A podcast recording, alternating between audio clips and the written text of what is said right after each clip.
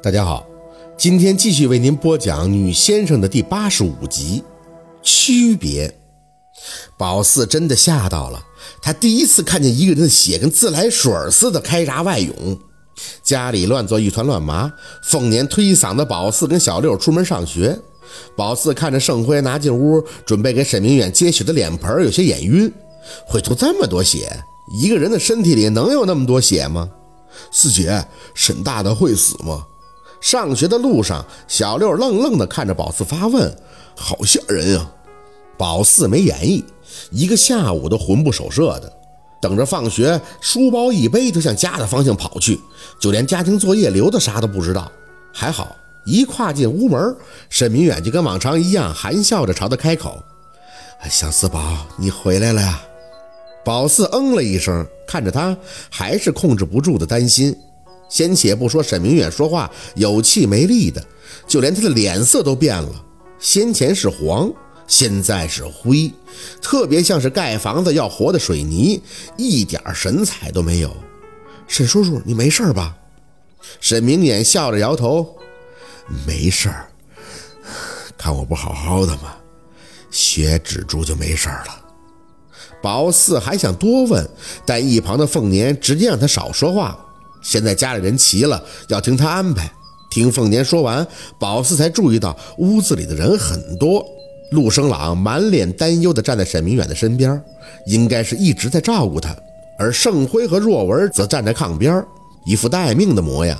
拿明月也在，只是他站在离炕最远的一角，似乎对炕上的沈明远有些打怵。这些人再加上宝四和小六以及另一个屋子里的老爷，可不就齐了吗？凤年先没说话，而是让沈明远先坐在炕的正中间，随后拿出五个碗，每个碗里装的都是豆子，但是每个碗的豆子颜色都是不同的。五个碗就是五种颜色的豆子，有白云豆、绿豆、黄豆、红豆，还有一种宝四没见过的蓝色豆子，应该是染的。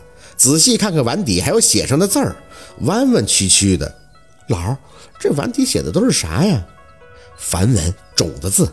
凤年淡淡的答着，似乎是按照某种对称的方位，把装着豆子的碗在沈明远的前后左右身前摆好，随后拿出一盒檀香，看向宝四：“四宝，这是姥姥交给你和小鹿，今晚八点，记住是八点，每个碗都要上三炷香点燃，知道吗？”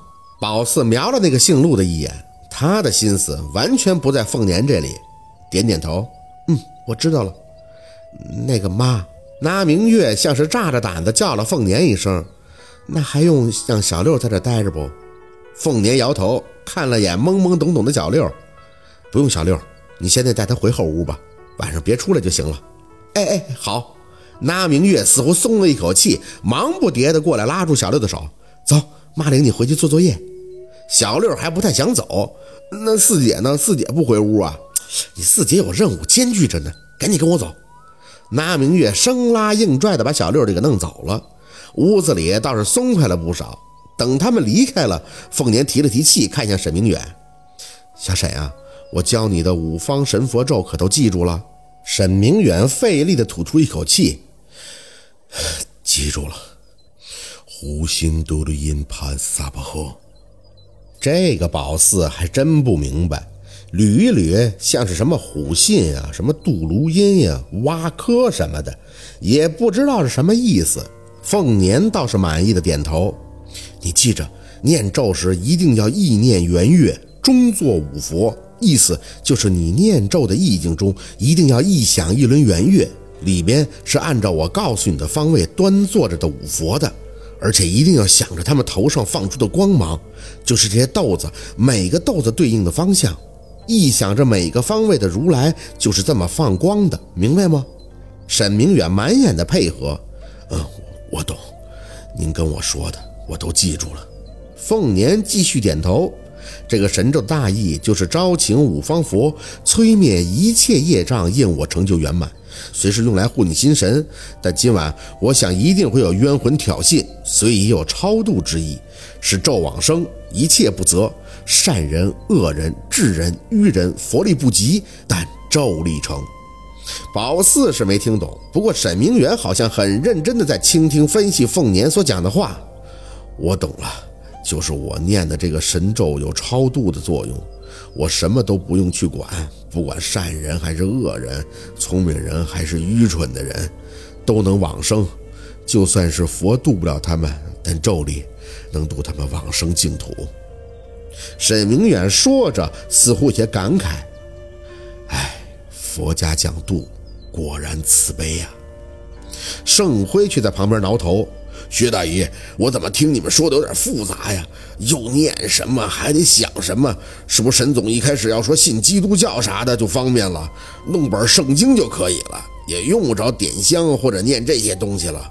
盛辉，话一出，若文的吓着了，赶紧扯了盛辉一下。饭可以乱吃，话不能乱说，知道吗？盛辉有些发愣，怎么了？我说错了吗？不都是导人向善的吗？我感觉那个不是更……住口！凤年怒了，冷着脸看着盛辉。佛道相通，但你见过哪个人是一边念着圣经，一边做着道法的？盛辉被凤年的样子弄怕了，连连摆手。您您别急，大薛大姨，我就是不懂，我瞎问的，你千万别动气啊！凤年不再理会他，走上前继续对沈明远交代着什么。而这边盛辉显然不清楚自己捅了什么马蜂窝，拉着若文小声的问：“若文，这里到底啥讲究啊？你妈的这么大的火气！”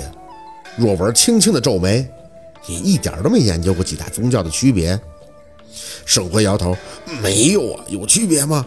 区别不就是祷告和念经吗？若文无语，那不一样。我只能说，他们以善为本，律己树人以及缓解自我矛盾特性是相同的，在思想基础都有很多的出入。我这么跟你说，圣经我上学的时候也从同学那里翻看过，第一诫大概就是“我是耶和华，除了我以外，你不可以有别的神”，明白了吗？圣辉似懂非懂。意思就是各管各的事儿，有的能掺和的，有的不能掺和。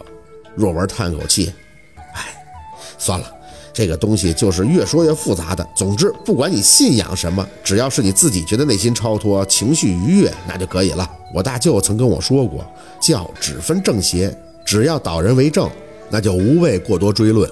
但是我妈这块儿你要记着，不要乱说这些，有点犯相的。”盛辉哦了一声：“哦。”是我错，这事怪我，我以后肯定不再瞎问了。宝四站在一边，听着二舅说的话有点晕。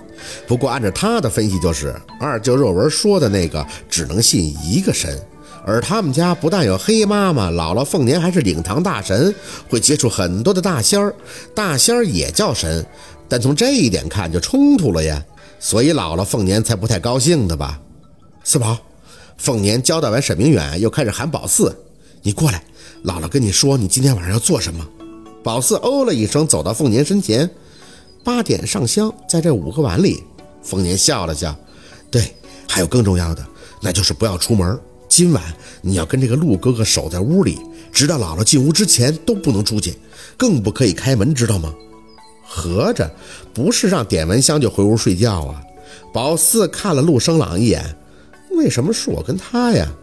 小六不明显更得意这个泰哥吗？让小六在这陪姓陆的一宿，他肯定乐意，因为你的沈叔叔需要你的帮忙和保护啊。